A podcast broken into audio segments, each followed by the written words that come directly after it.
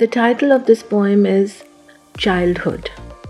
What would I not give to have you back? My childhood, my innocence, my carefree days. The little pranks with the twinkle in the eyes. The thrill of the first downpour, the shouts and cries.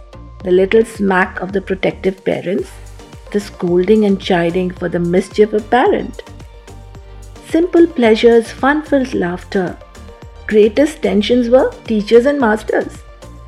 There was no worry about what is cooking, only wish to know how one is looking.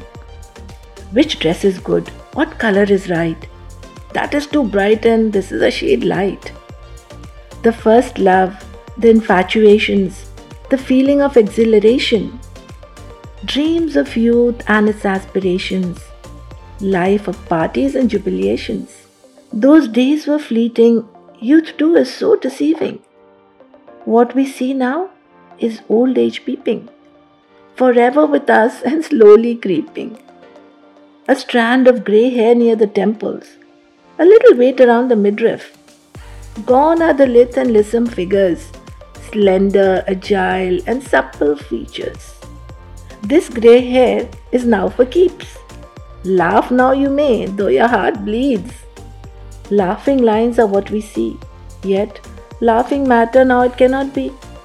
Gone are the days of deep slumber, Restless nights are what I remember. Could these days not be preserved forever also? Oh, my childhood, my innocence, my carefree days, where are you gone? I miss you so. This is part of my Dil Se series of poems written over a period of 25 years.